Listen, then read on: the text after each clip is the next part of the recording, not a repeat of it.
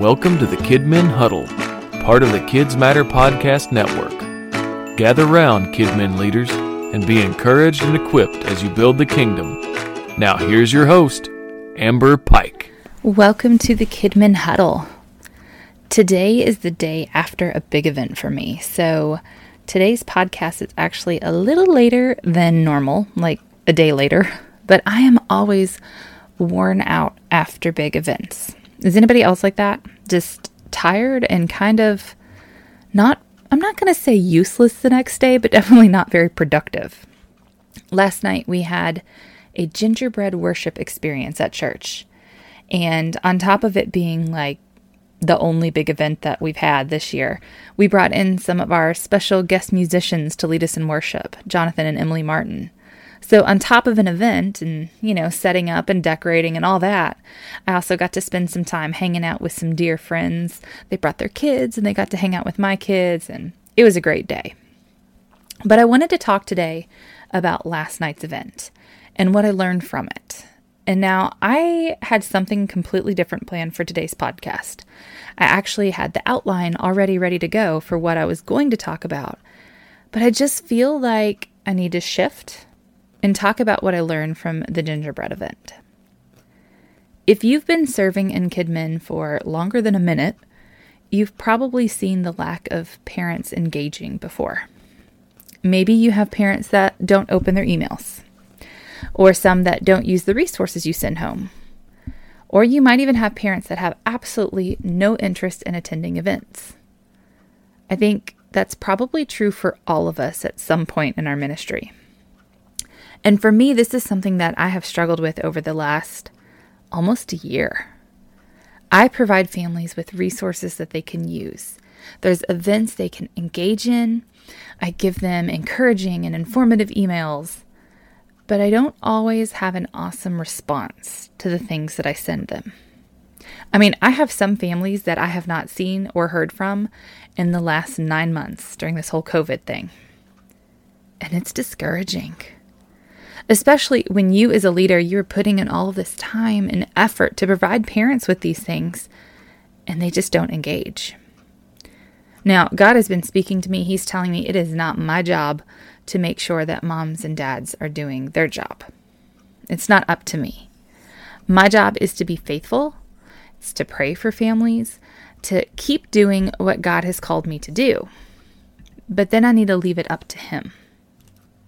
And I've also been learning about how I'm supposed to be working towards getting families to engage. Last night's gingerbread experience was kind of illuminating for me, and there are a couple of steps that I saw, and I want to talk about those. But first, I want to lay out this event for you. So, I created a devotion based around families building a gingerbread house. I called it No Room. You can actually grab it for free on my website, amberpike.org. Go to the blog section, and there's a PDF for you to grab and use it however you want. Uh, the really cool part for me is I created this as a teaser of sorts to my second book coming out with Rose Publishing. It'll be out around September next year, 2021. And the book is cooking devotions. So the first day of the week, kids will create something in the kitchen with mom and dad. And then they're going to apply it, you know, read the devotion, applying it to God's word. And the rest of the week, there's discussion questions based off of it and prayer prompts. I'm so excited about this book because it's a fun way to get kids in the Word together. So I created this devotion for Christmas as a little teaser for the book, but also a really fun way to get kids and moms and dads in the Word of God together. So it starts with them reading the book of Luke, um, the first seven verses, and it ends with verse 7, where Luke tells us that there was no room for Jesus. Then families move into a discussion, and they're asked the question Is there room for Jesus in your home? Do you put Jesus as a place of prominence in your home? Now, I wanted to make this a whole big thing. So I brought in Jonathan and Emily Martin to lead us in worship.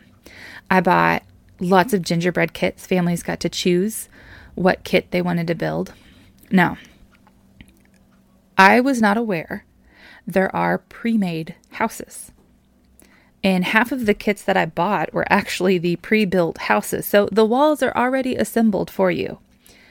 If you are doing this with kids, this is the way to go because all they go and do is decorate. And that's the fun part. The hard part is getting the roof to stay on. So if you are doing this, I highly recommend look for the pre built gingerbread houses. But I had all the kits. I set up a cocoa station so they could make their own cocoa with, you know, mix in peppermint sticks or chocolate chips or marshmallows or uh, syrup. We had caramel syrup and butterscotch and all that fun stuff. Everything was decked out in gingerbread, Christmassy decor. Dollar Tree is my place. Uh, are, are, any of you big Dollar Tree shoppers? Because I think they might know me by name at ours. We have one literally like two minutes from our church, and I love it. But they had the cutest little green hot cocoa gingerbread cookie tablecloths. And they had little cardboard gingerbread house boxes and even gingerbread cookie bags, like little gift bags, because we had gifts for each child and we had a gift for each family. Normally at Christmas, we have a Christmas party and the kids have a gift exchange. You know, they bring in a gift for a boy or a girl of any age, and we play a little game, and everyone goes home with a prize. But not knowing what's going on with COVID, we're not super consistent on who's there on Wednesday nights and wanting to keep germs down. So we decided we would provide a gift for all the kids instead of doing an exchange and I found some really fun things. I found a cool game that went as the family gift, one per family. Was a snowball fight card game, so something fun, but not something that necessarily, you know, everyone would already have, like Uno. But for the kids' bags, there's candy, of course. But at Dollar Tree, because it's my place, I found chickens that poop a slime egg. Every child and teen there wanted one of these. They're pretty cool. So everything in Kentucky is pretty much closed. School are closed, restaurants are closed, concerts, you know, all that, it's all closed. So we had a pretty good number of our families that had signed up, but not all of them. So I offered a virtual option. I had one family finishing up the end of a quarantine and had another family that was limiting their exposure. So they were super excited to be able to Zoom. We also had a couple of families that were unable to make it live in person or during Zoom. So I needed to be able to record it because their schedules just didn't work out, but they wanted to do it. They were families that were actually going to do it, not those who tell you will do it but have no intention of doing it. Now, I have never done a live and virtual event at the same time. This was different for me. And I definitely will be improving on that because we were running the event live in person for a bunch of families, but then I was recording it while live streaming it on Zoom all at the same time.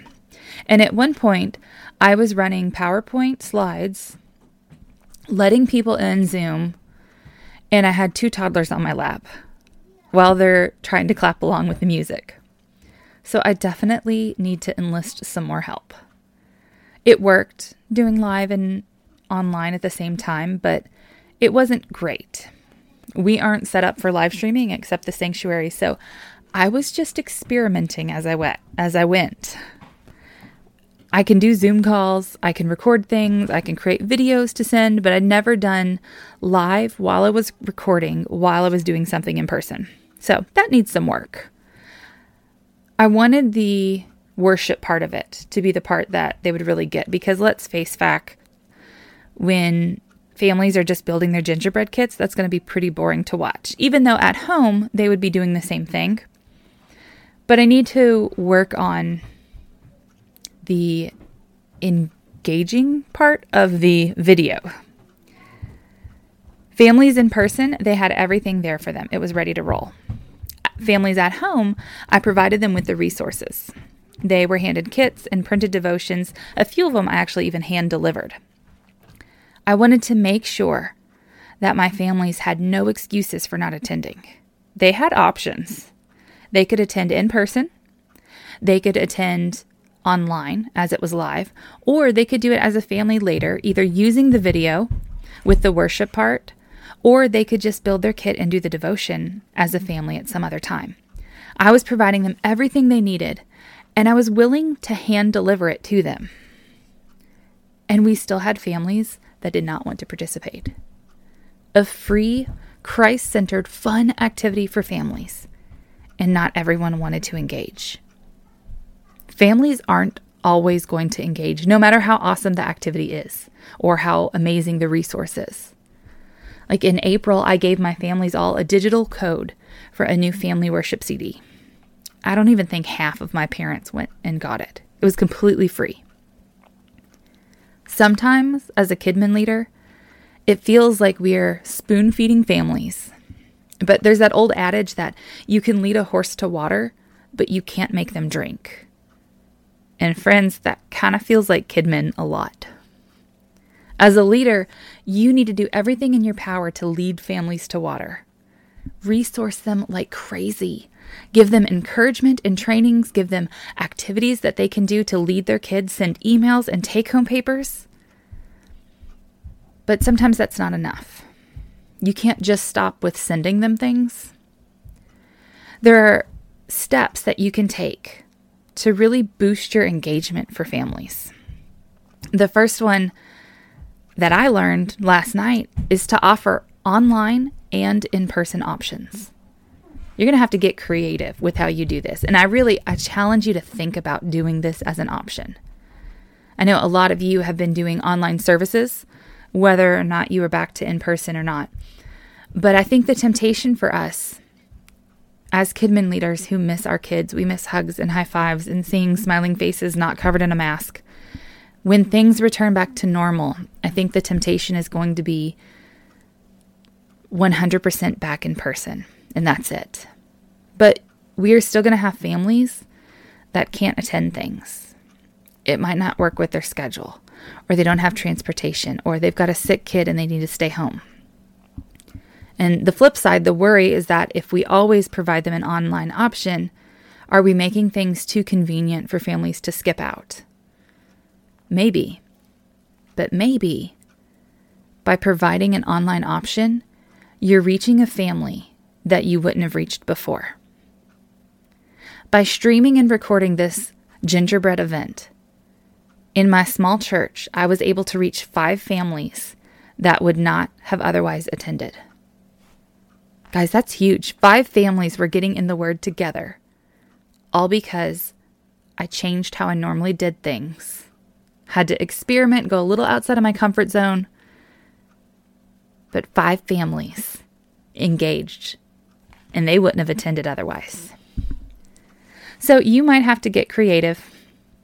Doing an online and in person event at the same time was not easy.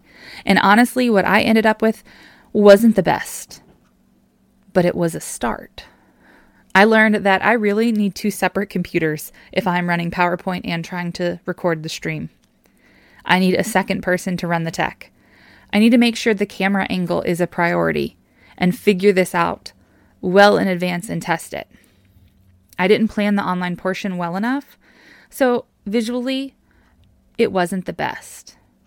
In the future, I think I'll do when the activity's happening, like a challenge slide, maybe some background music, so parents, families aren't just watching, no one really engaging with them. But I learned from what we did. I learned what worked and what didn't work, but I started somewhere. I engaged families where they were at, but in order to do that, I had to know the needs of my families. Kidmin leaders get to know your families. Now, if you're a larger church, this is going to fall to your small group leaders, probably, Sunday school teachers, you know, something like that. But we are small enough at my church that I know my kids and I know their families, I know the situations. I have a single mom that does not have a car, and she is not one that is going to ask for rides. Now, she has a couple at the church she is super close with, and they are her rides to thing. But if that couple is out of town on vacation, they can't make it, this mama is not asking for a ride. But I've noticed if I ask her if she needs a ride, she's happy to accept. She just doesn't want to ask.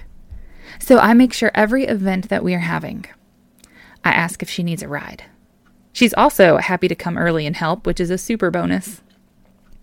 But it means so much to her that I take the time to ask, Hey, do you need a ride to this? When I created our fall faith kit, uh, this family wasn't back at church yet. So I texted her and said, Hey, when can I drop off this kit to you? It meant the world to her and her boys, maybe because I added a lot of extra candy in their bag. I also have another kid. He's really just kind of struggling right now and he was on the fence about coming to yesterday's event. And Big Sis was texting with me about it, and I told her to tell him if he came, I would make sure one of the prizes he went home with would be the chicken that poops out the slime egg. I knew I knew this boy, and right away I get a text back saying, He's in. He was excited for it, and I knew that would be the swaying factor for him because I know him. Knowing the needs of your families it's huge. Once you know this, you can kind of tailor how you are resourcing and the plans that you're making. Now, I've talked about this before in regards to resourcing them with items to use. My families do better with the physical things that I put in their hands, so that's what I purchase. I purchase a physical item, something that they can hold and touch instead of a digital resource. And sometimes I know with some families, I have to literally put it in their hands. I have to hand it to them to make sure it goes home. Honestly, a lot of ministry right now kind of feels like we're spoon feeding families. We want moms and dads to shepherd their kids like they're commanded to do, but not all parents want to. Some feel that they don't have the time, the resources, the know how. Some feel like it's the job of the experts at the church, and others they just kind of need that spoon feeding. And it is discouraging. Kidmin leaders, I feel you on this. I have spent a lot of time, a lot of prayer, a lot of tears on this issue. when you look at Facebook and you see mm-hmm. families, they go and they play, but they're not committed to coming to church, it's discouraging. But hear me, it's not your job to make mm-hmm. sure families lead their kids that they come to church. You can't do that for them. But you can be faithful in taking as many steps as possible to reach as many families as possible. So by now, you've probably got the whole resourcing and planning events thing figured out. You know where to go, what to do, all that. If not, the I Love Kidmin Facebook group, tons of ideas on resourcing families. But once you get that idea and that plan of what you want to do, before you execute it, figure out how your families can be best engaged. Before you order a resource forum, before you create the event flyer, determine what is going to increase the engagement of families from your ministry. Then you make your plan. So, if you're looking at putting resources into their hands, what is the best way to do that that's going to reach the most families? Is it digitally? Are you going to pass things out physically at church after a Sunday or Wednesday service? Do you need to do a drive through pickup? Or do you and your team need to go and drop off things on families' porches? When you're planning events, how can you plan an event not only where mom and dad leading, but an event where you have the most amount of parents attending? Consider mixing an in person, online, and at home crazy hybrid event.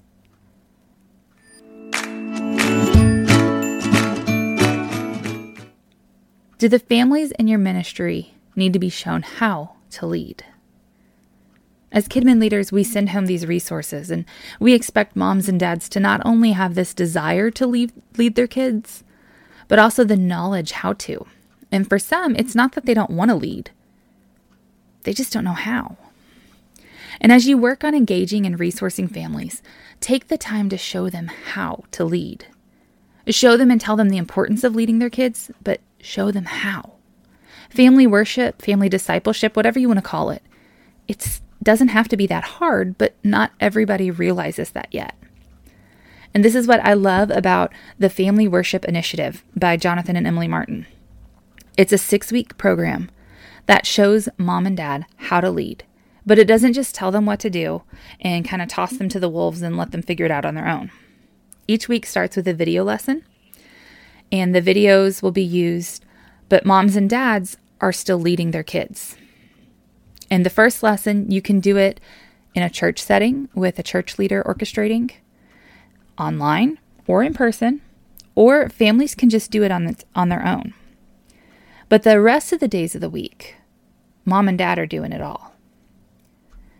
They're being shown how to lead, but then they're having the chance to do that at home, to practice leading their kids in a safe environment. And then they go back the next week and they have another big group. Let's show you how. And then more, you can do this. When families don't engage, it's discouraging. It sometimes seems like they don't want to lead, but sometimes they don't know how. Or they need extra encouragement. They need some help. Kidmin leader, do not take it as a personal offense against you when families are not engaging. You can lead the horse to water, but remember, you cannot make them drink. Handing parents a bunch of stuff and just expecting them to lead, to know what to do, it's not always going to be the most effective. Lead them in leading their kids. Take the necessary steps to get to know your families. Get to know their specific needs and circumstances, and then with that knowledge, create your plan on how best to lead the parents in shepherding their kids. Now, as you get to know them and you find out circumstances, you're going to see you have a bunch of different needs that need to be met. And you can't meet all of them every time there's a lot of stuff that you have to cover and work around and make exceptions to and figure out. But you can start with just one thing, with just one family. Reach one family in a different way. Go outside of your comfort zone, get creative, do something that you've not done before. Try adding an online element to your existing in person event. Hand deliver something to a struggling family hop on the phone and, and check with them. Whatever you do, find one way to engage a family where they're at. You might be surprised at the impact that this can have on family, just reaching them where they're at and meeting their needs. The steps you take might be what's needed to engage those families that would not otherwise be engaged. It might make an eternal difference. So, Kidmin leaders, work on engaging your families where they're at. You might have to get a little creative doing it. But remember, what you do matters.